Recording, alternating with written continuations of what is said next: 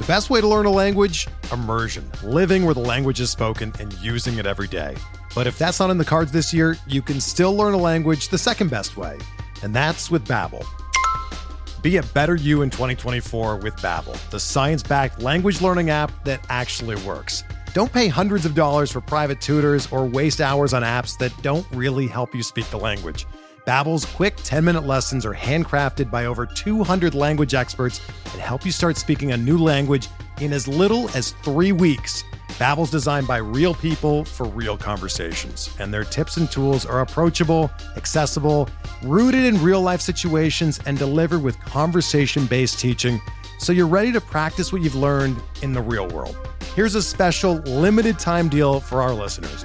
Right now, get up to 60% off your Babbel subscription at babbel.com/BlueWire. That's 60% off at babbel.com/BlueWire, spelled BABBEL.com/BlueWire. Rules and restrictions apply.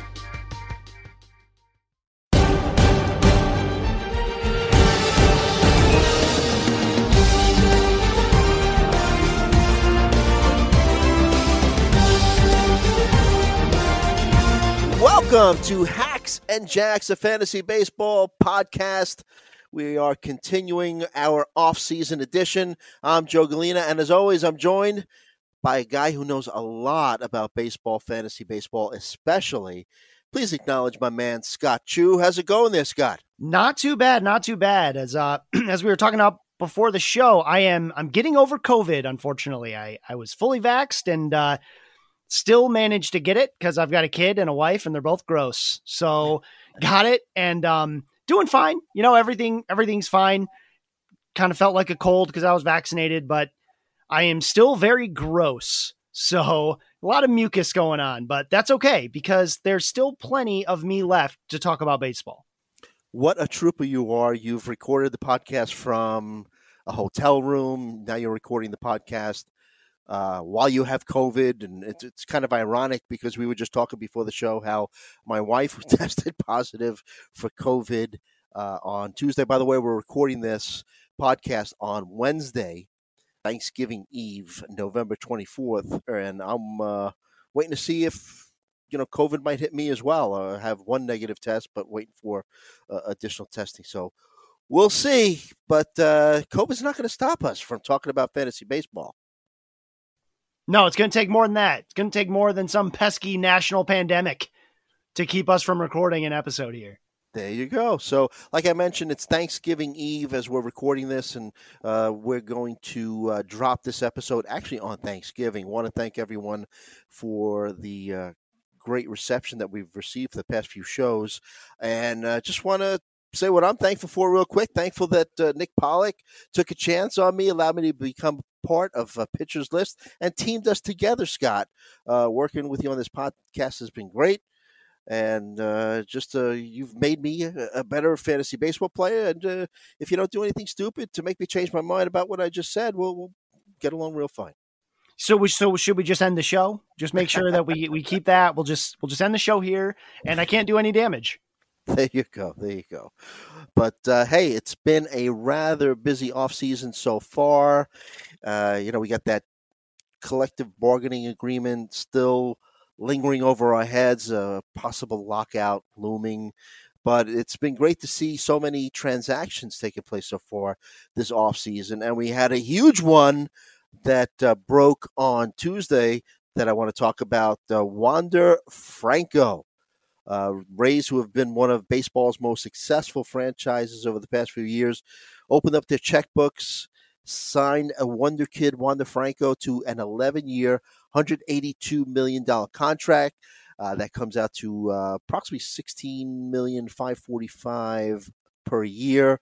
And that part of the contract is guaranteed. There's also an option for a 12th year, which would bring the total dollars to $223 million. That's an average of $18.5 million per year. Big deal for the Rays, who were considered a small market team. They had the fifth lowest payroll in baseball at $70.8 million last year. And reality there, Scott, is there really such thing as a small market team anymore with revenue sharing and money that's being spread out from the MLB TV contract? I mean, when a team is owned by a billionaire, I guess it doesn't really matter how big the market is, does it? Like, it doesn't, it's not that relevant. I will say this was a great deal, I think, for both of them. And there might be some people out there who think that, like, man, Wander Franco could have gotten a lot more. And the answer is, like, the long and short of it is that maybe he could have eventually, but before then he'd have to go through pre-arb and probably make less than $1 million for a while, and then go through arbitration, which is a horrible process where basically, like, teams and players have to argue about why they should be paid more. And, like, if you've ever seen the presentations of, I encourage you to look it up, go see what major league teams say about the players that are in arbitration. Like, basically the player has to sit there and hear the team talk about why they think they suck, right? Like, that's what arbitration is. It's a horrible process. Yeah. And it would require Wander to stay healthy and not go through, like, any growth periods. This is a great contract for him. He's locked down. Yeah, sure. It's long, and he'll be, he gave up a couple of free agent years, but again, he doesn't have to sit around and wait through the pre-arb years or right. the arbitration years where he's getting paid pennies compared to what he'll probably be worth. Right, right. And hey, look, like, I agree with you that this contract is kind of beneficial to both sides, at either 16.5 or 18.5 mil per year. Rays potentially getting a good deal on a potential superstar player. And for Franco, with the deal either expiring at whether he's 31 or 32 years old because of that club option, he'll still be able to sign at least one more big long-term deal before his career is over, as long as he's healthy and has fulfilled expectations. Yeah, absolutely. And, like, just to talk about, like, again, what ARB means. So, like, Vlad Guerrero Jr. Finally got arbitration, right? And he's projected to make, to get a first year arbitration salary of, like, just under $8 million. Like, do you know how many third basemen are going to be paid more than $8 million next year? You know how many of them are better than Vlad Guerrero Jr.? Zero, right? Mm. Like, there's, like, 15 guys who are going to get paid $8 million next year to play third base. Mm-hmm. And Vlad Guerrero is not one of them, right? Like, he's going to get paid just less than that. So that's really where this contract comes out. And, like, yes, he's giving up a little bit of future free agency. He's still going to be able to get another contract. He's looking like he's going to be a star for a very long time. The Rays have done this before. They did this actually with Evan Longoria, right? Like, when they brought him up, they signed him to an extension right away. And it works out pretty well, right? There are times you see teams get burned by this. The last one I can think of was the Astros. I can't even remember his name. It was a first baseman, and he was not very good at it. His first name was Jonathan, I think. And he really struggled and never ended up being worth the money, but it was still a good value for both, because if the player had really exploded, they would have had him at a good deal. And if he didn't, the player gets like $5 million, and it's the Astros don't really care. They're like, right. Okay, see ya, buy $5 million, enjoy your money. Right. It wasn't John Singleton. It is. Yep. Okay. Yep. I just Googled him. So, and Rays seem to be taking a page out of the Braves book, right? The Braves locked up Ronald Acuña for 8 years for a total of $100 million back in 2019 when he was just 21 years old. They signed Ozzie Albies to a 7-year, $35 million extension. He was I believe he might have been 22. I'll have to double check that, but it has been done before. And hey, look, I think the Rays are smart making this deal, but. Wander Franco, not the only player getting paid. Let's just go through some of what's been going on since we last met a couple weeks ago. Pitchers getting paid. Teams valuing starting pitching there, Scott. Steven Matz is the most recent player that's been signed a 4-year, $44 million contract with the Cards, was 14-7 with 3.82 ERA last year. Really came on in the second half, really benefited when he was pitching with an extra day's rest. 5-1 with a 2.7 ERA when he pitched with at least 6 days rest. And Mets owner Cohen, a little ticked off at Matz's agent, right? Because he wanted to get the last word and see if he would have signed with the Mets. But if I remember, Matz wasn't a very happy Met, had some injuries, and he actually went to go see his own doctor, didn't trust the Mets medical staff, but Matz, a Card. Yeah. I mean, I'm not sure anyone's happy to be a Met right now, Like, it, you know, most of the people that get there, like, get kind of traded there or drafted there, and they kind of wind up there. Not really where they want to be. I mean, maybe that'll change soon, but it certainly hasn't changed right now. Matz is the kind of pitcher that will always continue to get deals, probably for longer than you think he should, because he can throw 150 innings.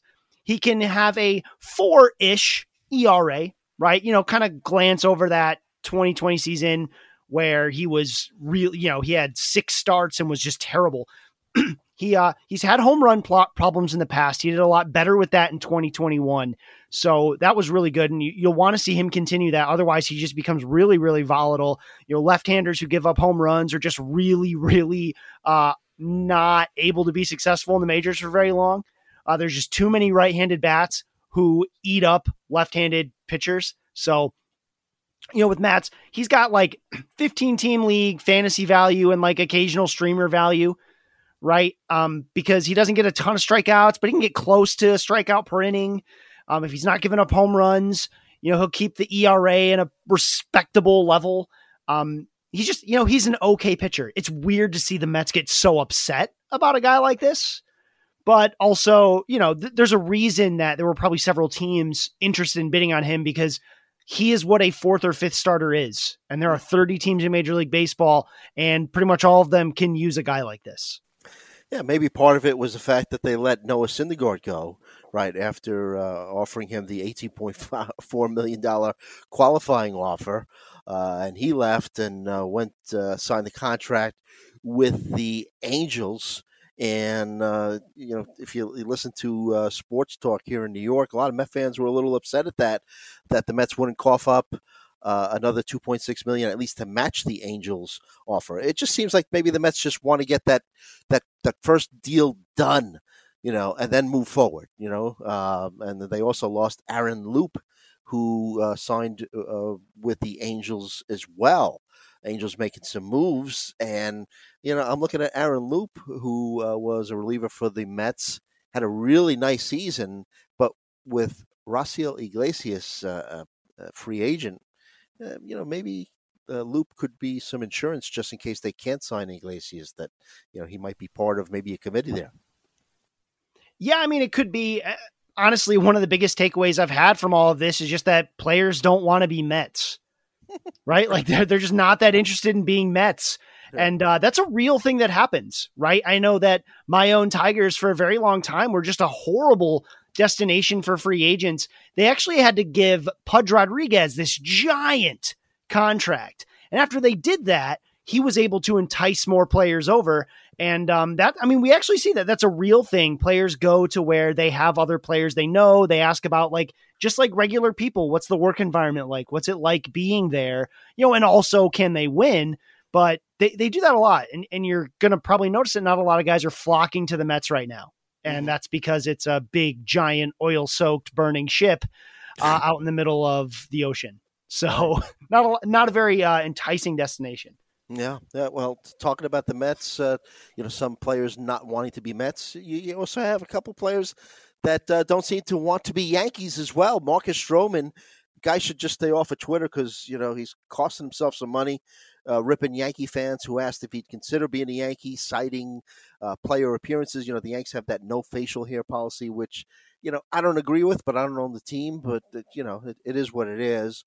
Carlos Correa, another guy who's been linked to your Tigers, and we'll talk about your Tigers in a second, didn't endear himself to Yankee fans and the Yankees as well, I would think, after the radio interview where he said Derek Jeter didn't deserve any of his 5 Gold Gloves. Now, whether or not that's true or not, if you know you want the Yankees to be players and bid on your services and build up, you know, your asking price, shut the heck up. Yeah, and I mean, you know, there's a lot of stuff going on. I mean, we can probably assume that that Correa is not going to go to the Marlins, right? Like probably not going down there now. With that shout out, I do hope he becomes a Tiger. That's a great landing spot for him. I think that's a huge upgrade for that team and gives them a presence in that lineup. And it also makes me happy personally. So that's very important. And that's what we want. We want you happy. Yeah. I mean, they did already sign a pitcher, Eduardo Rodriguez. That was, I think, a really nice landing spot. Tigers, you know, the Tigers playing Comerica, which is oddly, it's this weird park where it's sort of like Coors in that it's very, very big, which actually makes it, it suppresses home runs a bit, mm-hmm. but it really opens up doubles and triples. Like Nick Castellanos used to get a ton of triples because he would hit these big power alleys at Comerica, even though he's not that fast, right? He's never hitting a triple at Great American Ballpark. That's just not going to happen. But he could do it at Comerica because there was so much grass. He was able to, you know, hit a line drive deep to left center and just keep running. But those are great. And I mean, this is the time of year we're seeing a lot of pitchers getting paid right now. I mean, on this list, we've seen Kendall Graveman, the reliever. He went to the White Sox to really shore up that bullpen. That's a really strong bullpen. Interesting to see what they'll do with like Craig Kimbrell there. Mm-hmm. You've got the Giants re-signing DeSclafani and Alex Wood. I love that those two guys. Yeah, I mean, and it's hard not to love what the Giants do at pitching. They're the Wizards right now. They're the ones that have the secret sauce and everybody wants it. Mm-hmm. You know, Jose Berrios got his contract. We just talked about Erod. All these guys are getting paid. Part of that is actually because there's uncertainty coming with mm-hmm. the labor crisis, right? So there's two things you can do when you're facing the unknown. You either sort of like dig in a trench and don't do anything because you don't want, you know, you don't want to risk that you sign guys now and the contracts are better after the labor dispute, mm-hmm. or you do the opposite where you try to get a bunch of contracts right now because you think that after the labor dispute, it'll be, you know, the contracts you have to pay are worse. Right. It's all about identifying risk, hedging your bets. And I think we're going to see even more players continue to sign quickly, mm-hmm. right? Because they want to get locked in, right? I'd rather have a contract now than go into the season that might get delayed for a long time. And then all of a sudden you're like, you kind of have to sit around not knowing if you're going to have a job. And like, if the season starts coming back, who do you go to train with? That's mm-hmm. a really hard position to be in. We saw this a little bit in 2020 as well. And so I'm not surprised we're seeing these contracts, and I think we're going to continue to see them. And I think the hot stove, as it were, will stay pretty hot, and like, you know, eventually we'll get close to a labor dispute that will finally like shut it down. But I do think teams are going to try to make as many signings as they can for probably the rest of the calendar year. Yeah, any of these signings really resonate with you in terms of fantasy wise? I mean, I love Jose Berrios. You mentioned him with the Blue Jays, 7-year, $131 million contract. $18.7 million per year average. And the Blue Jays, I think I've mentioned on this podcast, they're just going to be a good team for a long time with Rio signed for the next couple of years, Alek Manoah, that offense, lots of runs going to be scored. And when you look at Berrios, you know, it's just a guy that gives you innings, you know, 2017, 145 innings, 2018, 192 innings, 2019, 200. And he's still got a 20-win season in him. He's yet to have that career year where he just lights out, but I think he's got at least one in him. And in 9 career starts at Toronto's Rogers Center, 2.44 ERA, 0.831 whip. Yeah, and I mean, they found their closer last year in Jordan Romano. I think he's a really good closer for the Blue Jays. They're going to be a really good team. And I think there may be one pitcher away, right? I don't know how much I believe in Ross Stripling. We've yet to see Nate Pearson really put things together, even for like a whole game. So, you know, if Nate Pearson can come out, I think they'll be ready to go. Or if Ross Stripling can give them real innings, they'll be ready to go. They have a couple other like young pitchers sort of coming up, but they're not great, you know? They've got like Thomas Hatch and Anthony Kay and a bunch of these guys that are just, you know, quad A pitchers. So it might be a little while before we see, like, they'll probably have to use free agency to fill those holes. But yeah, they're a really good team. And yeah. They have a lot of pieces on the roster that are still really good. You know, they've got a lot of depth. I'm very interested to see from a fantasy perspective what actually happens. This isn't even a free agent thing. I want to see what happens with Cavan Biggio, right? He really struggled last year, not only to stay healthy, and then he couldn't perform. I'm really curious to see, you know, he's 26 years old, so he's not old. He's not young.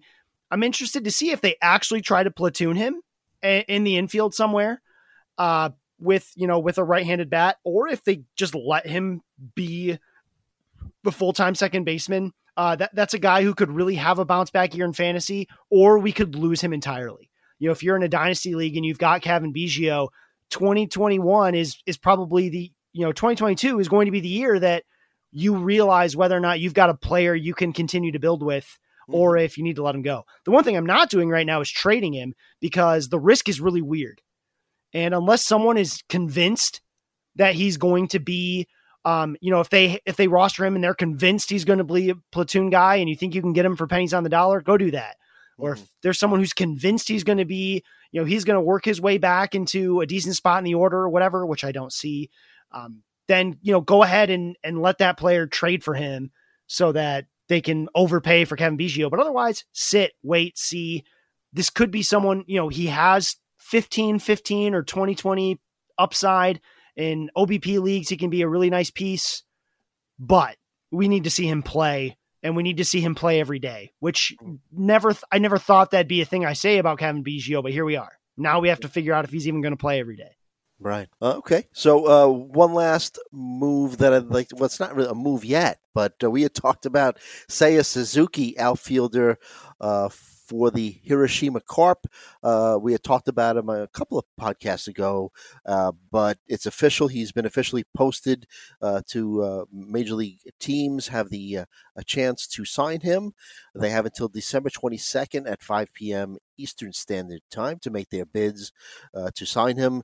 If there is a lockout, I think that affects, there's probably a pause there.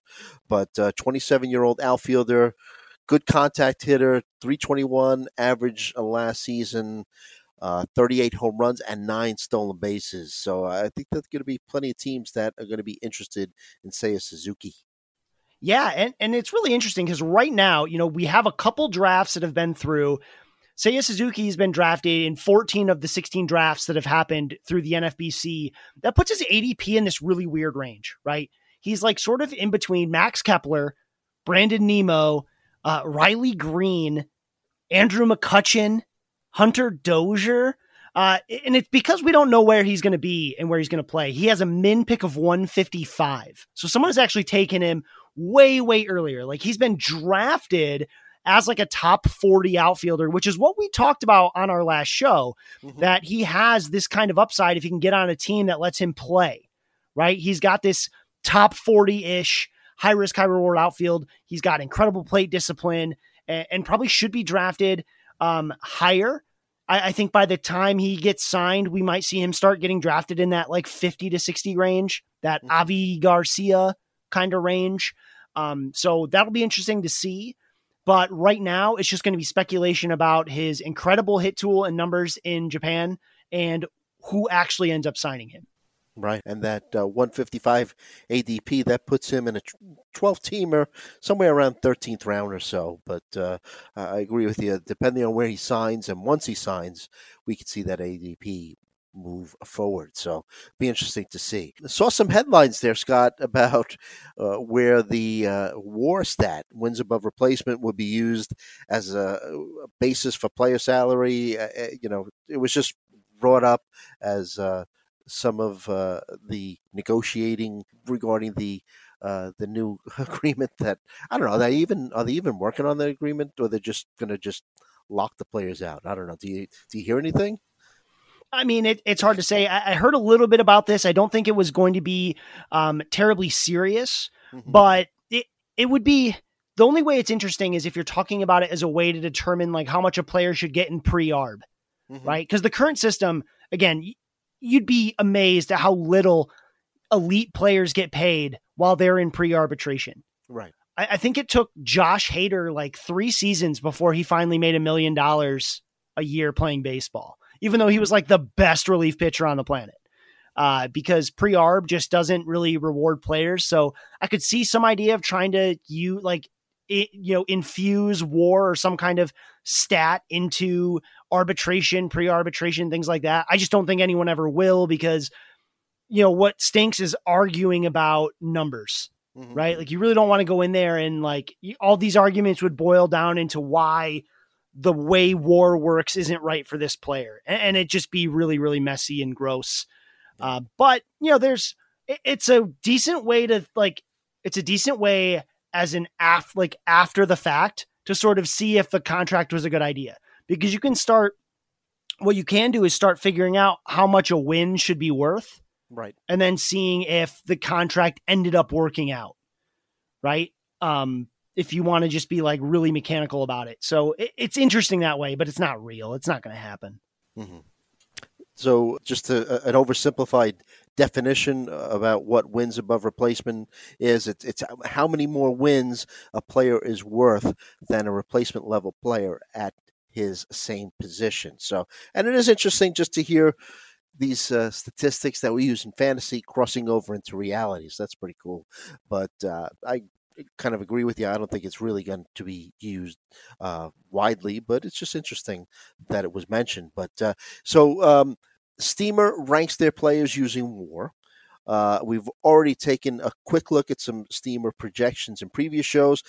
We also looked at some of the player rankings based on Fangraph's auction calculator. But since our last podcast, and you've alluded to this with ADPs, the high stakes National Fantasy Championships have started their fantasy baseball drafts this offseason. And Scott, we actually have some real ADPs to analyze from high stakes players. Yeah, and particularly we have them so that we can overanalyze them. That's really where the joy in this is going to happen. What else are you going to do in November? Yeah, I'm not going to talk to my family. Right. I'm going to eat food and look at these numbers. Exactly. Yes. Eat food and, just look at the numbers on your phone, on your smartphone on Thanksgiving. Why not? So basically you and I, we both thought we'd do a segment comparing Steamer projections, auction calculation rankings, and NFC ADPs, and just go and have some fun. And we'll start at the beginning from first base. So, Scott, I need my Yankees to go get Matt Olson. Supposedly they're very interested. I mean, the Yankees need a first baseman. Anthony Rizzo, a free agent, but if they could trade for Matt Olson, and it seems like the A's want to have a fire sale, but they're going to ask a lot for this guy. He's the third first baseman off the board in NFC drafts, min-max 2189. So that's anywhere from a second round to an eighth round pick. On average, he's going in the fourth round. And the reason why he has to be a Yankee, 1.205 OPS in 9 games at Yankee Stadium. It's only 9 games, but lefty pull hitter. He signed through the 2023 season, plays a good defense. Steamer has him for 40 home runs, 259 batting average. What do you say about Matt Olson? Yeah, we talked about him a little bit last time too.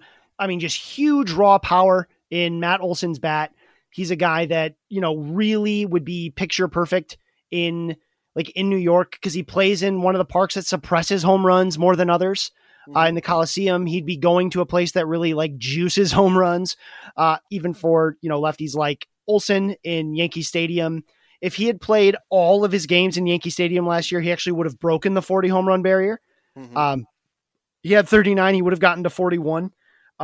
There's a couple more parks he would have had more, but not a ton. So it's a really good landing spot for him. And it's interesting because I didn't think he was going to go quite so high. I thought he might be drafted closer to Paul Goldschmidt and Pete Alonso. Right now he's being taken a good, 15 to 20 picks before those guys. Mm-hmm. So I find that interesting. I wonder if that'll get a little tighter as it goes on, especially if he doesn't go to New York. I think if he goes to New York, it stays where it is, because people are just going to love that. And they're going to see signs in their head going off for 45, even 50 home runs if he tweaks his approach, blah, blah, blah. Yeah. So, he's definitely not in the same tier as Vlad Guerrero Jr. or Freddie Freeman. I think, again, as I mentioned last week, I think the move is huge for him, but ultimately that's what he's going to be, is he's going to be this top 50-ish guy to draft, and should be someone you're thinking about when you're creating your strategy for first base. Right. And you mentioned Paul Goldschmidt, fourth first baseman coming off the board in these high-stake ADPs, min-max 44 and 70, so on average going in the sixth round, and basically had a really nice season, got better offensively as the season progressed. He was even stealing some bases like he used to. Well, not like he used to, because there was a season where he stole 32, another one where he stole 21, but he stole 12 bases, had 31 home runs and a .294 batting average, had a nice big second half, and Steamer projects him for a 30-homer season with a .276 average. Yeah, and I don't see why it shouldn't, right? Like he looked like the old Paul Goldschmidt in so many ways, except with, he did change his plate discipline profile a little bit. He's not walking quite as much as he did before. And he certainly wasn't the Joey Votto-esque guy that we saw in 2020. But that's okay because the power came back, right? He did hit his 30 home runs. I love the Steamer projection here. I think it's like pretty much spot on, right? Like 150 games, because that's what he does. He plays the whole season. He hasn't missed more than like 6 games in a season since 2014, right? He's just been incredibly solid. He hits when he plays a full season, he hits 30 home runs. He's done that, pretty much every season. He didn't do it in 2016. And obviously he didn't have as much power in 2020, but every other year, including last year, he hits 30 home runs. He stole 12 bases, and like 10 bases is something that you can maybe dream about. Although Steamer says 7, and that sounds right to me. They just don't need him to run as much as they did. Plenty of counting stats. They could be even better if the Cardinals go do Cardinal stuff and don't wait till the very last minute to win ball games. So that'll be, it'll be interesting to see how that goes, but he's a really strong player. And I think that again, he is someone that I can already hear people saying in their head, like, oh yeah, at first base, I'm targeting Paul Goldschmidt because I don't want to pay up for, Vlad Jr. If I miss out on Vlad Jr. or Freddie Freeman, I'm going to wait because I can get Paul Goldschmidt later, especially because he's old. So you will find drafts where he gets pushed down and pushed down and pushed down. Age bias, right? Talk to me about the next couple of guys on our rundown. Jake Cronenworth, first base, second base, shortstop eligible. 11th first base, I'm coming off the board. NFBC per Fangraphs auction calculators ranked 20th among first basemen. He'd be ranked 8th among first basemen per Steamer based on his projected WAR. 16 home runs, 6 stolen bases, .270 projection. But hey, Reese Hoskins, I'm thinking he might be one of the best values at first base if you wait on the position right now. NFBC, ADP, 15th first baseman coming off the board, and basically like an 18th round selection.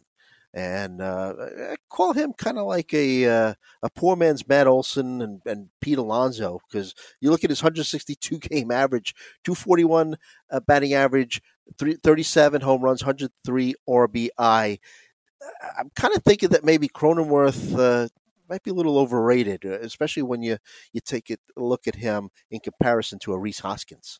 Yeah, 2 things to talk about on Cronenworth there. Number one, his WAR's going to be higher because he's a good defender and he plays all over the place, right? But we don't care about that for fantasy. I mean, we care about where he plays all over the place.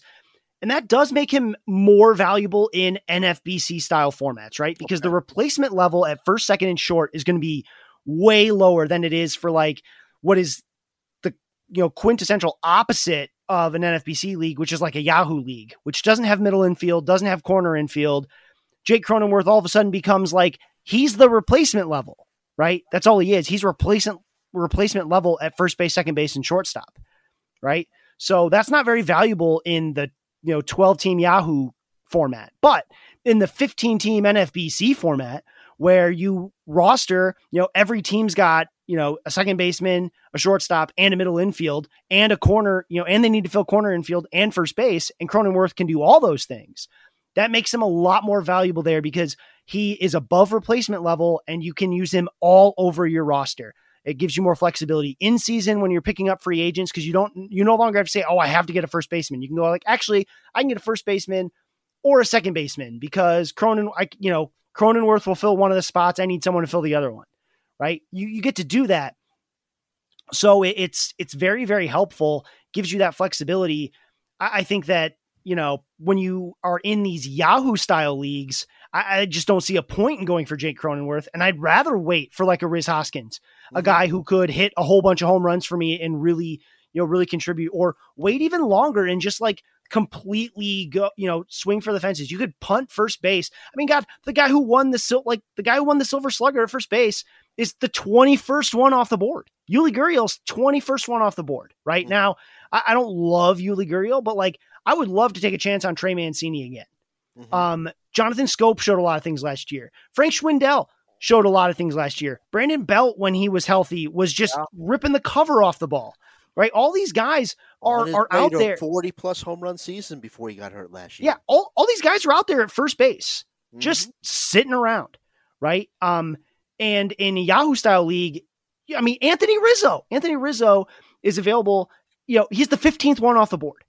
You get to wait forever at first base. Like, there's going to be a lot of strategies in 12-team leagues where you just don't worry about first base that much because it's very, very deep. And it's going to be this very like top and bottom strategy, like either get the elite guys or just wait, right? There's no need to take a chance on a DJ LeMahieu or Jake Cronenworth, right? Why? Just wait another 30 picks and you can still get Anthony Rizzo, Ty France, Joey Votto, who showed a lot. Like, you can get all those guys at the end of a draft. Yeah. So I was going to ask me about Votto, who had basically a comeback season last year, right? 266, 36 home runs, 99 RBI, had a little approach at the plate, standing up a little taller in the batter's box, 17th first baseman off the board in an FBC ADP. So I don't know. Do you think that was his last hurrah? I mean, who cares? Right? Like you're paying, like, yeah, you're using like a top, like a, you know, just inside the top 200 pick on the guy. You don't need him to hit 35 home runs at that point. You need him to do a couple of the things he did last year. Right. That's it.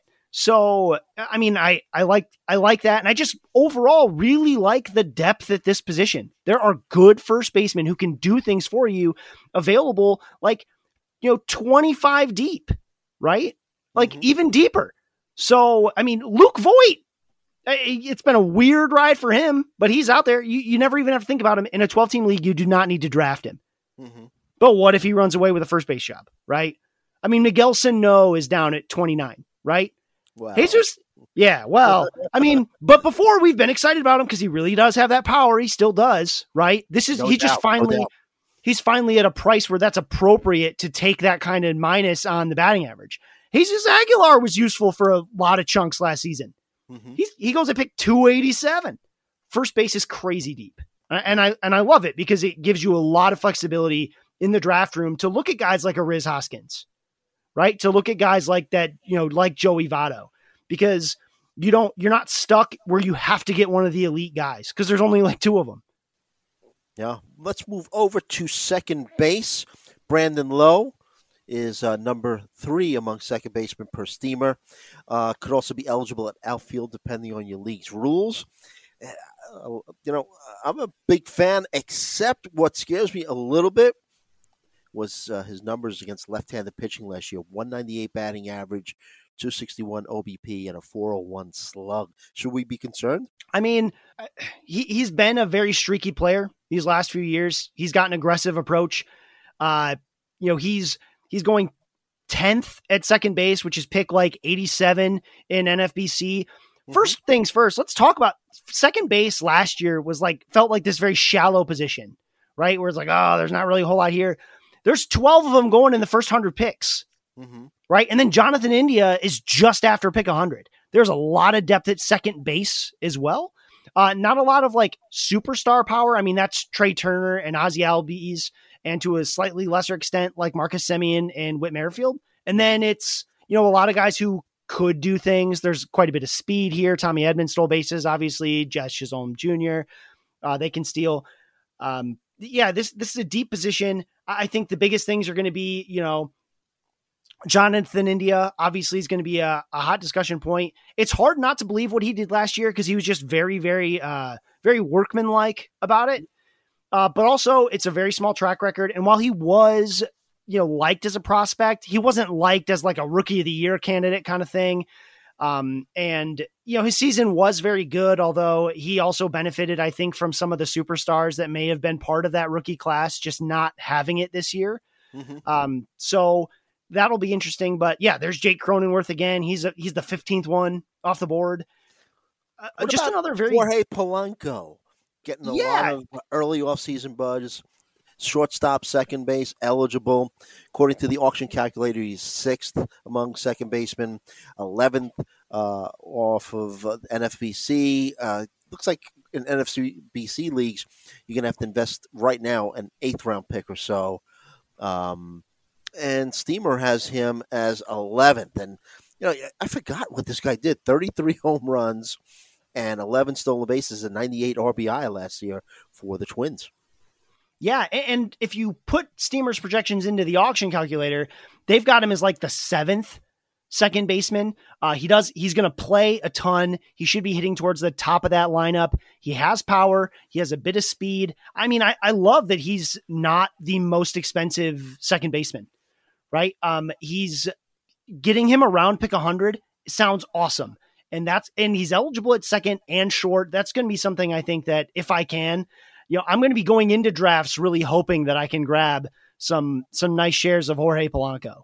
You're probably going to start him at second base because shortstop's really, really deep, especially at the top. Yep. But still, like you're going to be excited to get Jorge Polanco because his floor is just a very, very safe thing. Like honestly, as long as he plays, he's going to put up pretty good numbers and do them for a team that should be a lot better in 2022. Yep. And speaking of shortstop, you mentioned very briefly, Tim Anderson now starting to get a little respect. I want respect at the shortstop position. I'm looking at his NFBC ADP. He's 5th coming off the board at shortstop. Basically, overall ADP of 39, so it makes him a 4th round pick in 12-team leagues. Steamer has him as 12th, and they project him to 23 home runs, 19 stolen bases, so basically a 20-20 guy, and always hits for average. 283 batting average is what they're projecting. He hit 309 last season, and auction calculator has him listed as the 4th best shortstop. Yeah, and it's because he, like, eventually, you know, Steamer's a pretty conservative projection system based on some of the others, but Tim Anderson just keeps putting up good seasons. He's been a top 10 shortstop for 2 straight years. He does a little bit of everything. He's got the power, he's got the speed. And I think that again, speed is such a big deal in the NFBC format. You got to get speed, demon speed. Speed's what we need. We need greasy, fast speed. And that makes him even more appealing. I mean, he didn't quite get to 20 home runs or stolen bases last year, but he very well could. That's not really a problem for him. He puts so many balls in play that he gets out there. You know, he did happen to miss some time, and that does happen with him. But I'm a big fan of Tim Anderson. I've never shied away from him in drafts. I guess like the worst thing you can ever say about him is that he has slightly less value in an OBP league, because pretty much all of his OBP is from his batting average. He doesn't walk ever. The White Sox just don't walk generally as a team. They like to swing the bat. They got a bunch of real strong guys who like to hit the ball really hard. So I think he's priced appropriately, which is kind of a bummer because he had been a value for a while, and now he's not. Now he's just like regular. Now you have to pay full freight, which is fine because it's good. It's just you're not going to get that luxury of people sleeping on him a little bit. What about a guy we spoke about earlier, Wander Franco? Are you willing to invest a 4th round pick on average in the 12-team league on a guy like Wander Franco? If you look at his ADP, according to NFBC, per shortstop, he's getting drafted ahead of Francisco Lindor, which I'm okay with, ahead of Corey Seager, ahead of Javier Baez. What are we thinking? Yeah, I mean, first of all, like, he's one of these kids who he started living up to the hype real quick, right? Yeah. There's a reason Steamer projects this guy to be the 7th best fantasy shortstop, despite the fact that he has all of, 70 major league games under his belt and, 4 playoff games where he hit 2 home runs and, like, mashed. I think that it's going to be, the Steamer's projecting him for full playing time. I think you have to. He just got his big contract. There's no reason not to play him now, right? His power kind of went in and out a little bit in his first season. I think that might happen a little bit again. But his hit tool is so good that while he may not blow you away with the home run or stolen base numbers. Like, you know, I'm not sure I'm going to project more than 20 to 25 home runs. Steamer projects the 19. I think 20 to 25 sounds about right, but he should get plenty of counting stats, hitting in the middle of a Rays order that, you know, tends to just keep scoring runs by hook or by crook. And he is going to hit, you know, he hit 288 in his first season. He hit at least 310, like every stop in the minors, right? Like this guy's going to hit 300. This is like a batting title type kid. So that's where a ton of the value is going to be, which is weird because you expect a superstar like this to have these big, loud numbers on the stat sheet, like a Vlad Guerrero Jr., like 40 home run guy. That's not what Wander Franco is, but he could very well hit like 320, right? Like that's the kind of thing he is. And there will be more power to come, but in the meantime, enjoy pretty good power and an amazing hit tool. What about future Tiger Carlos Correa? You look at his rankings. They kind of vary. According to Steamer, they have him playing 147 games, 278 average, 28 home runs, 84 runs scored, 89 RBI, and a stolen base. That's third among shortstops, according to Steamer. He's 12th at the position per the auction calculator, and in NFBC drafts, 15th at the position with an overall 100 ADP. Yeah, so obviously, like, let's get one thing out of the way. We know that one of the biggest issues with Correa is playing, right? Yeah. He's actually got to play. Steamer projecting him for 147 games, right? He played 148 in 2021, which was by far the most. He hadn't played more than 110. I mean, he played all of the season in 2020, the short season. But other than that, he missed like a huge chunk of games in 2017, 2018, and 2019. Right? Like that's just what has happened. Now, when he's played, of course, he has been very good, right? There's nothing to be surprised about with that. He has a 128 WRC plus over his, 3,000 major league plate appearances, right? The problem is just that they're so scattered. This guy's been in the league since 2015, but he still feels so young because we never get to watch him play. Right. So he's going to be 27. Actually, he is 27. He'll be 27 for basically the entire season. I like him a lot. I think that, hitting 30 home runs, if he ends up as a Tiger, could be tough because it's a big stadium. It's a big ballpark. It's hard to hit 30 home runs there. He should get close. I also think he'll hit somewhere between like 280 and 290. I think that number's higher if he's in Detroit with lower power numbers. And I think that if he goes elsewhere, it's probably like closer to that 30 home runs and then, maybe a little less on the batting average. Hard to say exactly, but obviously I do think that he's a top 12 ish shortstop. I think wherever he signs may give him another little boost, but I mean, I love this. It's hard to say I love a value when a guy's going like inside the top 100 picks, but he's going as the 14th shortstop. Like, it makes no sense. Why would you take Bobby Witt Jr. in front of Carlos Correa? Right? Like that doesn't make any sense to me. Right? Like I'm all about Carlos Correa. I like this price and it's making this concept of maybe, if you miss on the first wave of shortstops, because three of them are going to go in the first half of the first half of the first round. I've never seen this before. There's two shortstops that have an ADP that starts with the number one. Right? Tatis is 1.56 and Trey Turner is 1.94. That's why, it's not going to stay that way. You're probably going to see Trey Turner like move out of the one spot, but like, that's insane. That's wild. Right? Like they both have min and max picks of 1 and 3, but anyway, Correa, what I'm really going to like is a guy like Correa is going to drop in these like Yahoo style leagues that don't have a middle infield. Like someone's going to take, like he might be the last man standing, right? Him or Jorge Polanco as a starting shortstop in Yahoo leagues is going to be amazing because they're going to fall a lot farther than they probably should because people have already drafted, they drafted Xander Bogaerts there, right? They drafted Wander Franco. They don't need Carlos Correa.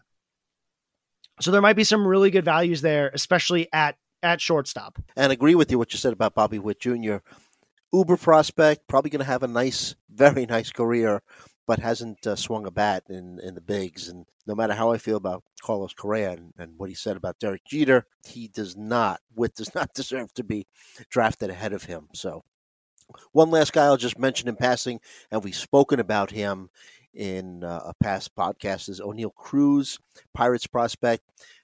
per Steamer. Now, Steamer very generous with him. 19 home runs, 13 stolen bases, 281 batting average, auction calculator, and it's a little bit more realistic with the ranking him 23rd shortstop. And the NFBC also has him as the 31st at the position overall. So, but let's get to a position that really has been keeping you up, unless you want to say something about Cruz. I know that the third base position has been keeping you up at nights.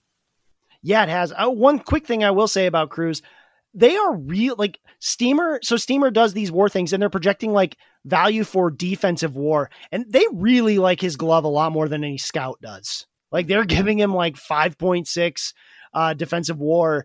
And that's probably not right. He's not that good defensively.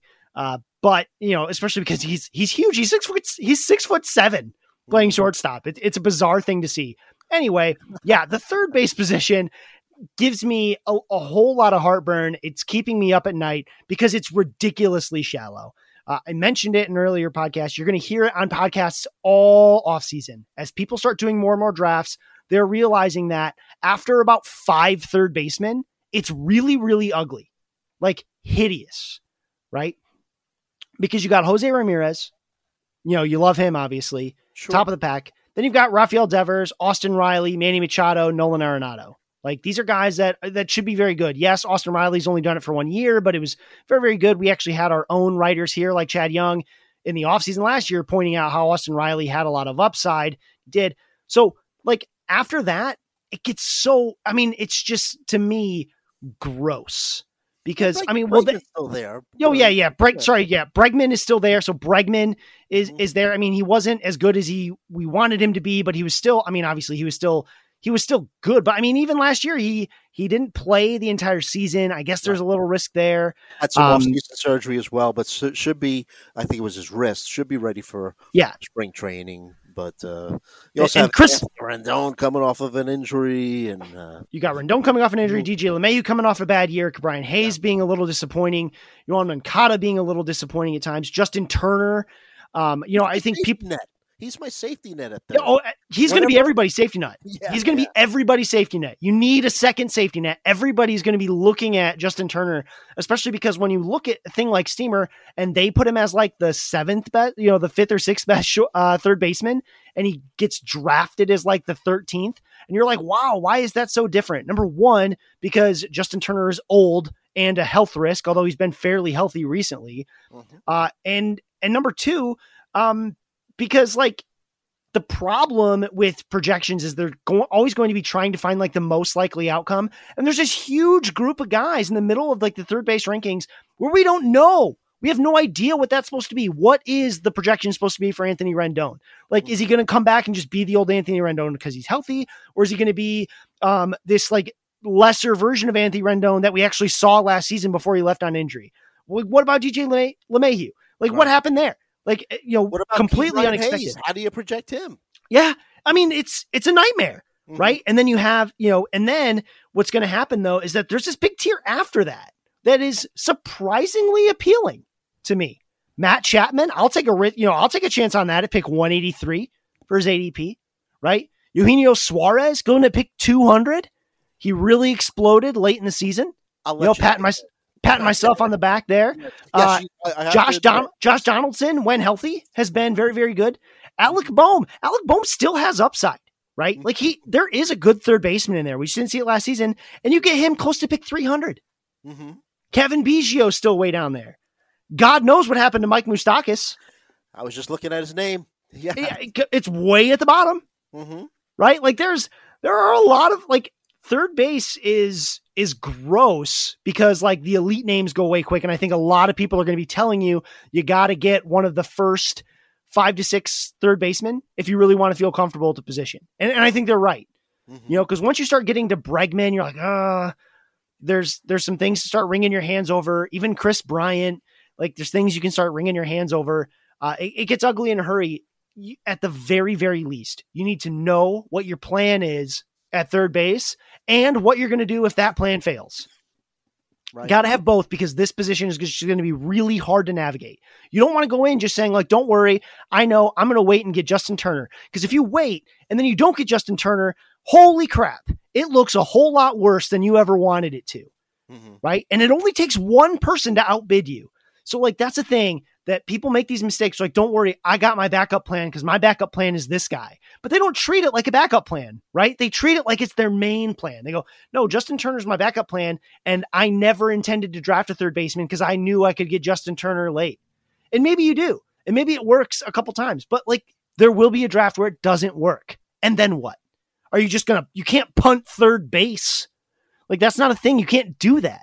So what then? How do you manage, especially in a deeper league like an NFBC, right? Like where are you going to find the replacement level of value? Are you going to, do you have to then start playing it safe and go for like a Jamer Candelario who has a lower ceiling, but a higher floor than some of these guys? Do you try to like swing for the fences and see if Josh Donaldson will give you 140 games? Pew. Right. Yeah. What do you do? What do you do? So that's why just know what you're doing at third base. Yeah. You got to know, you got to plan, you got to have an idea. Right. Like, so for me, it's going to be, I would love to grab one of these top five guys. Right. Mm-hmm. And if I can't, I need to have like two or three names. Right. So for me, it's actually not Justin Turner. For me, it's like, all right, Matt Chapman. When Matt Chapman is like, I'm looking and looking. And when Matt Chapman starts being the best third baseman left on the board, because it's like him and Luis Urias and Ryan McMahon and maybe even Justin Turner. When I see that, that's when I'm like, okay, got to start really pushing the gas and being ready to take my third baseman, because after Matt Chapman, I'm not comfortable because that's what I've learned so far. And that's what you're going to use the mocks for, is you're going to get into that headspace where what happens if, right? What happens if I wasn't able to get one of the first six guys? This is how I make sure I have to get Matt Chapman, right? That for me right now, that's the way it's working. If I don't get one of those guys, I have to get Matt Chapman. And I'm not looking at that ADP of 183. I'm looking at that min pick of 125 and being like, once we start getting to like pick 130, 140, 150, I have to be ready to pull the trigger if I can, if there's not some huge value that I have to take instead, because I will not be left holding the bag at third base with a guy I'm not comfortable with. Yeah. So we've been taking a look at player rankings using Steamer. Hey, Alex Fast here, and thanks for listening to this podcast on the Pitcher List Podcast Network. If you're a fan, consider supporting all of us by getting a PL Plus subscription, where you're going to get an ad-free website and get access to our Discord, where you can talk to all of our podcast hosts and staff. Plus, you can hang out with our incredible Pitcher List community. It's basically a baseball sanctuary year-round for as low as $8 a month. You can sign up at pitcherlist.com/plus, and you're going to get your first month free with promo code podcast. Also, don't forget to check out everything else we do as well, from YouTube videos, live streams, newsletters, off-season articles, TikToks, breakdowns, over 15 baseball podcasts on our network. We can't stop talking about baseball even during the off-season. So sign up for PL Plus today at pitcherlist.com/plus and use promo code podcast to get your first month free. All right. Thanks for listening. Let's get back to the show. Fangraphs' auction calculator. And now we're using NFBC ADPs. We've still got the outfield and catcher position to analyze, and we'll do that right after this.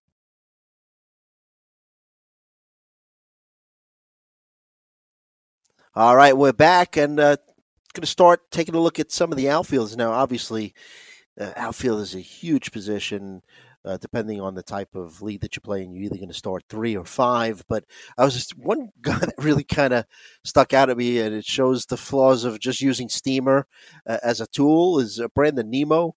He's 9th per Steamer among outfielders. That's one ahead of a guy that I know you really like, and I like him too, Kyle Tucker. So Brandon Nemo, I can't see him going ahead of Kyle Tucker. No, Brandon Nemo is this guy that's just like everyone finds a reason to love at some point or another, because you dig around and there's all these like cool numbers about the guy because he has like a ridiculous OBP, takes a ton of walks, is a fairly good defender. But yeah, it's really bizarre that Steamer projects him to be so good. Like they project him to have a career year, which is again, a really weird thing for a projection system to do. They expect him to set records at all the 5 major stats. That's what they think. They're like, not only is he going to play, have 100 more plate appearances than he's ever had before. He's going to hit more home runs, steal more bases, have more runs scored, get more RBI. He's going to do it all, right? And that's just really bizarre. But what we do know is that, you know, he is an OBP. He's useful in OBP leagues, and he gets hurt a lot, and the Mets don't always play him as much as they should. And ultimately, he's a guy that should always be on like your watch list, because he's going to do some stuff, especially in OBP leagues, but he can have good batting averages too. He puts a lot of balls in, like, he doesn't put a ton of balls in play, but he, you know, he does keep a decent batting average. But like, this is not a building block. This isn't the guy that I think in Yahoo leagues I'm ever going to draft. He's just going to be a guy that I pick up at some point because I need the stats that he can provide. I need runs scored and OBP for a little while, something like that. That's Brandon Nemo. And these projections can just help you be aware of a guy. Cedric Mullins, 30-30 guy last year. We spoke about him in our podcast last year. Now exclusively a left-handed hitter, and changed from being a switch hitter, and it really worked for him. 20th per Steamer among outfielders. They have him hitting 25 home runs, 26 stolen bases with a .259 batting average.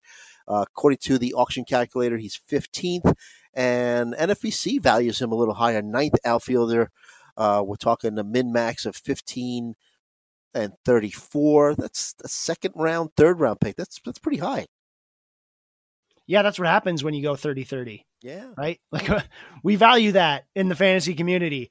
Yeah. Stolen bases are hard to come by. It's something that he can do, something that he can do very well. Steamer projects him as more of like a 25-25 guy, which honestly still makes him valuable at that draft spot, right? Like, you can expect a player to like come down to earth a little bit and still be worth the draft price that's going on right now.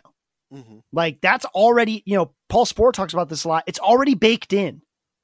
The fact, like, if we thought Cedric Mullins was actually going to be a 30-30 guy, he wouldn't be going 9th in the outfield. He'd be going like 7th, 6th, right? If you knew you were getting 30-30. The fact is, we don't. We probably are going to get something more like 25-25, but there's 30-30 upside. Right. And that's why, you know, that's where, you know, yes, some people are going to reach. You see his min picks 15. That means someone took him at the turn.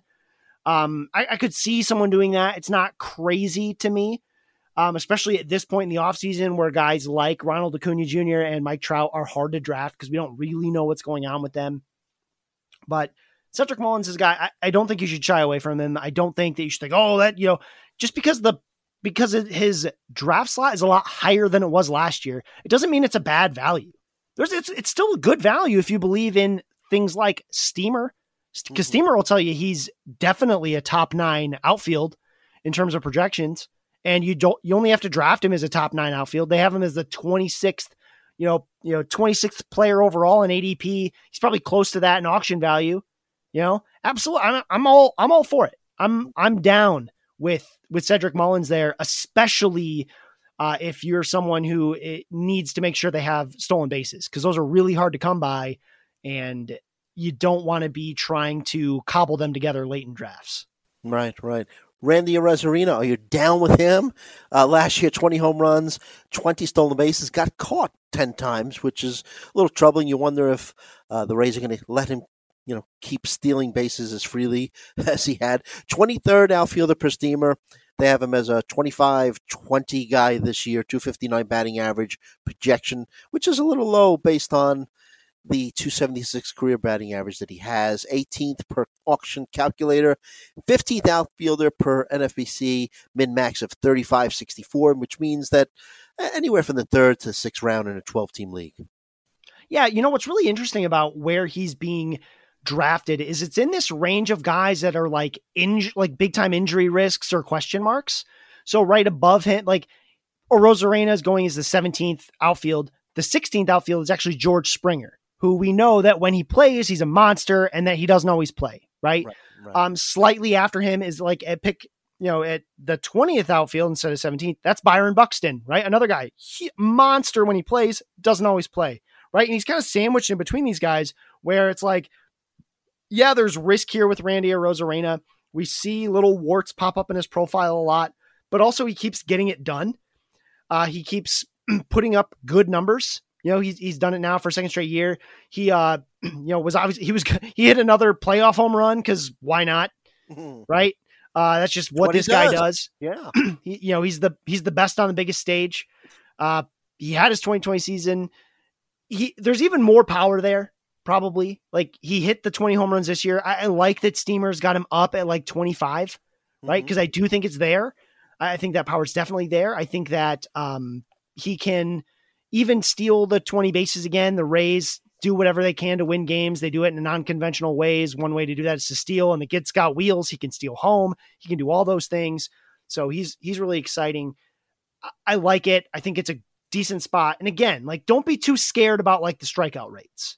Because when you swing a bat as hard as he does, you strike out sometimes. It's okay, right? Like, especially because he walked more this last season. He walked 9.3% of the time.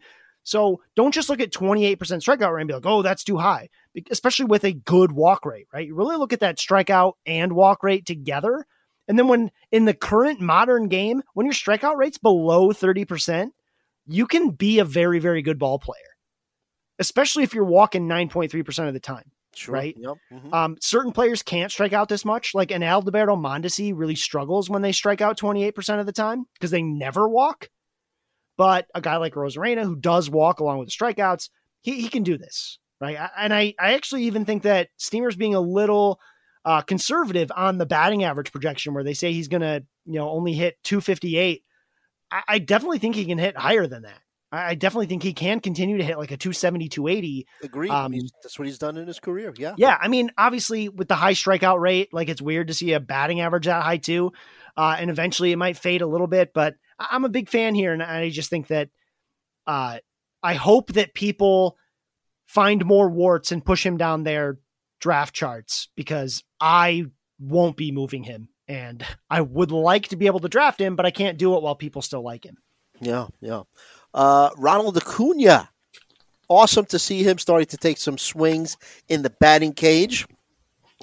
We had thought, and still might come to fruition, that he might miss maybe a month of the season. But then again, the other guy we'll talk about, Eloy Jimenez, was injured at the start of last season, and there was some that projected that he'd miss most of the season, but he came back early. So why not Ronald Acuña coming back a little early? Fifth outfielder coming off the board in NFBC leagues, min-max of 4 and 27. Fourth per Steamer. They have him projected for 122 games, which I guess they're projecting him to miss about a month or so, but still hitting 35 home runs, stealing 25 stolen bases, which I kind of wonder if he's going to be stealing as many bases this season coming off a torn ACL. But, he's Ronald Acuña. Auction calculator has him at third. Yeah. And I mean, it's still a long way before spring training. Right. Still a lot of times for things to go well or things to go poorly.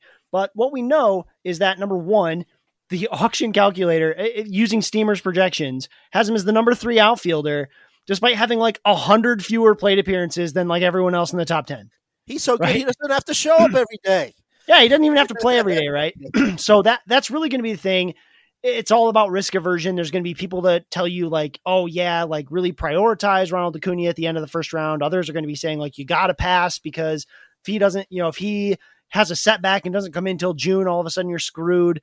I get it. I think in Yahoo leagues where there's only 3 outfielders, you can be a little more aggressive here because you can find that replacement. In NFBC style leagues, it's harder to find that replacement. So you got to be ready and you really have to address it in draft. You can't just use free agency to fill that spot for a month or two.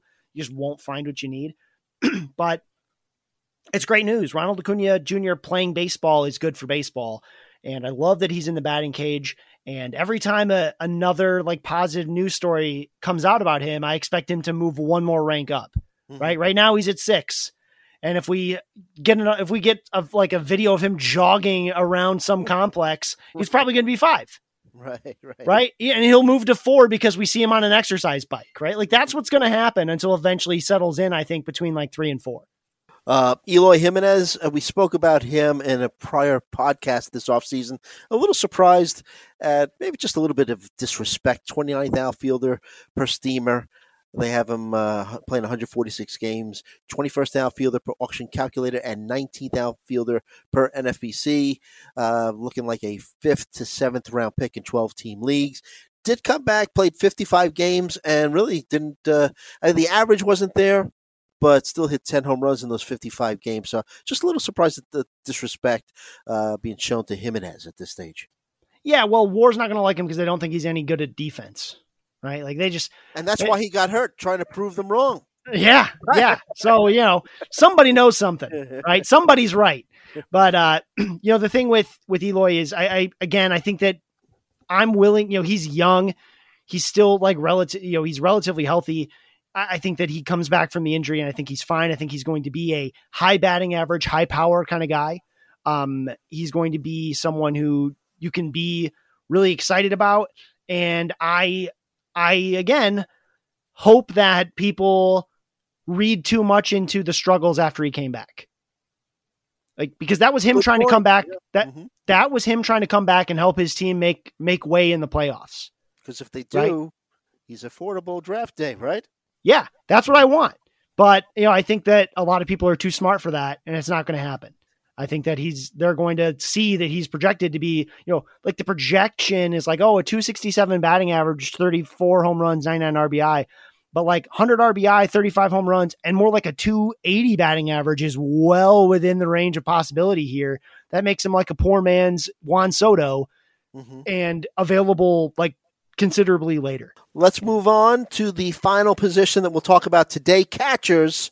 And when you look at catchers and these three players that we're going to talk about, I guess you really need to focus and understand the projection systems and ranking systems and what they use to create their rankings and projections, right? Because you look at Salvador Perez first, as he should be in NFBC drafts, right? And NFBC drafts, it's the high stakes players, right? So we they kind of know what the deal is, right? But Adley Rushman, Orioles' top catching prospect, getting a lot of respect. 9th in NFBC, 5th by Steamer projections, 8th in auction calculator.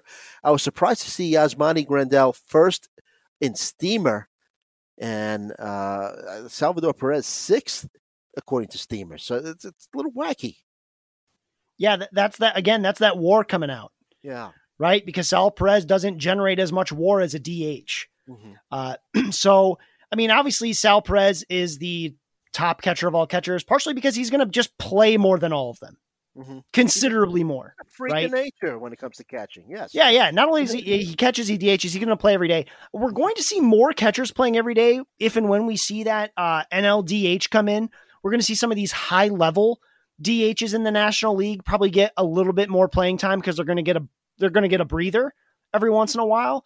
JT Realmuto, Will Smith for the Dodgers. We could see it with even Wilson Contreras. Those are a couple guys off the top of my head that I think you could see play just a little bit more because there's going to be a DH spot for them to play in every once in a while. Mm-hmm. Right. So those are things that could happen. We could see them, you know, instead of being in like the 450 to 500 plate appearances, we could see it bump up to like 550 ish, which does help because stat accumulation takes time. You need plate appearances to get stats, and Sal Perez has such a huge advantage because he just is going to play so much more than everybody else, right? Like no other catcher is going to get 600 plate appearances, none, right? I don't think any of them are going to get particularly close, right? They're not going to be within 40 of it. Perez will be over. So that's the big thing with him. I think that the other thing to really keep in mind early in off seasons is that people love prospects in the NFBC, which is a 2 catcher, 15-team league. You're always looking for that edge at catcher, and prospects are the, you know, untouched gems, right? No one has done anything to distort the picture, right? They're that like hero that you haven't Googled yet. Right? Like nothing, you can't find anything in their past. Like you can't dig through Adley Rutschman's old tweets yet to figure out why he might not be a good ball player. He's just this shining beacon of potential. And that's going to launch him up people's rankings. And that's okay. Right? Especially in I actually like it better in a 1 catcher league because, all right, well, I'm going to stream it anyway. Let's go with Adley Rutschman. We got to figure out if he's going to play right away. right? We don't know that for sure. We don't know if he does play. Are they going to play him every day, right? Or is he going to be a platoon catcher, right? And I'm not spending that kind of draft capital on a platoon catcher, right? To be my first catcher. That's just not great in NFBC, especially with, you know, other bats available, like just a lot later. But anyway, yeah, he's a prospect, a well-hyped one in a good ballpark. I think that there's just a lot of helium there that I do think will fade as we get closer to the regular season and as more projection systems come out, because I mean, Steamer really positively gave, you know, they gave Adley Rutschman almost 400 plate appearances, and I'll be stunned if he gets there, right? I'll be stunned. That's a lot of plate appearances for a full-time catcher who starts the league in the majors, right? Like, just because that's playing like 100 games. Yeah. And I'm not sure I see that, but I mean, I guess it could happen, but yeah, right now he's still that, you know, untarnished silver that's out there, you know, like just the fanciest stuff you have. It's always kept in plastic bags. It's untouched. There's no fingerprints, no smudges. That's what he is right now. And so it's easy to see him as this, like, this shining beacon. And as we get closer to the season, we're going to start realizing there are smudges. Like, he may not start in the majors. He may not be playing right away. He might get exposed a little bit, like, but none of that's happened yet. Right. He hasn't been exposed yet. I'm not saying he will necessarily. I'm just saying none of that's happened yet. So you can only think positive things because he's raked in the minor leagues. Yeah, absolutely. So great stuff, Scott. And that just about slams the lid on things for this episode. Way to persevere. Way to push through, Scott.